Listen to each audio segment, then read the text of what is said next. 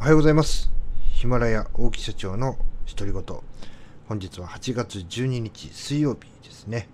えー、今日から私は通常業務に移っていきます。えー、社員の方は、まあ、16日の日曜日まで休みで17日から、えー、始業と、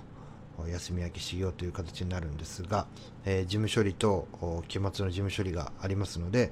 え今日からですね、コツコツ動いていきたいと思います。え今日お話しする内容としましては、えー、分かってほしいは分からないという話をしていきたいと思います。まあ、これはね、人間なんでね、えー、何でもかんでもこうストレートに表現をして、相手にね、ストレートに伝わる。まあ、こんなことはね、ないんですけども、まあ、だからこそですね、相手に伝わるような、えー、話し方をしなければいけないなというふうに思います。まあ、弊社でもね、えー、よくあるんですけども、現場から、えー、報告が来ます。ただしね、えー、まあ、ていうんですかね、これはもう感覚的な話になってしまうんですけども、えー、そのね、誰から言われたのかっていうのがね、もう、報告の内容によってはね、全て分かってしまうんですね。そうすると、えー、僕はそれに対してね、え対策とか、まあ、またはね、え血が悪くない時は、いや、じゃないでしょって反論したりするとですね、情報の出どこが分かってしまうので、それをね、避けるために、えー、遠回しにね、えー、話をしてきて、えー、遠回しだとね、こっちもわからない。もちろんね、聞いてる側っていうのはわかるまで、理解するまでしっかり聞きますので、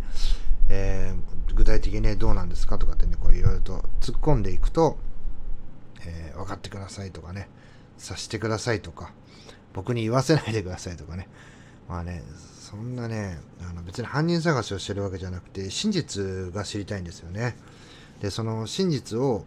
えー、自分の感想だったりまたはね、えー、予想こうなんじゃないかとかね、えー、じそれがねまた聞き手としてはその事実と異なっていてそれをもとに動いて対処してしまったらそもそもねそのクレームというか、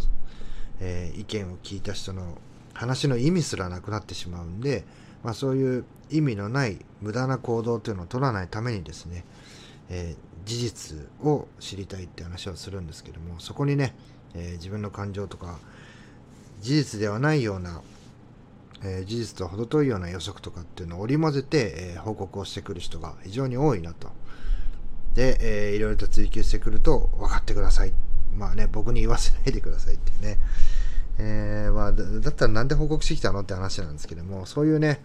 えー、非常にこう、えー、無駄が多いなと。またね、電話とかね、対面で話してても、そういう、あの、事実なのかどうか、あ事実を教えてほしいんですけども、そこにね、えー、自分のこう、感想、こうだったと思いますとかね、当事者なのに感想を述べていたりとか、えー、こういうことをね、聞きましたとか、まあそういう話だとね、あのとにかく、その、探るのに真実、より真実に近づくのにすごい時間がかかったりしますので、まあ、そういう時間が非常に無駄だなというふうに思いながらですね、なるべくそういう話をさせないような質問とをしていくんですけども、質問をして、え、真実が見えていけば見えていくほど逃げていってしまうような感覚、なんかまずいことでもあるのかなまあそういう行動を見てね、あなんか嘘ついてんのかなとかって僕は感じたりをするんですけども、とにかくね、こう、分かってほしいとかね、分かってほしいからあ言わないとかね、もう分かってるでしょう。だからね、あえて言いませんとかね、まあ、そういうのね、やっぱ分かってないから、えー、自分のこう、希望通りの行動をとってもらえないっていうのもあると思いますので、ぜひね、えー、分かってるだろうとかね、もう過去に言ったよとかね、そういう話ではなくて、えー、分かってないんであれば、分かるまで、えー、伝えていく。えー、それがね、僕はサラリーマン時代に上司から教わったことでもありますし、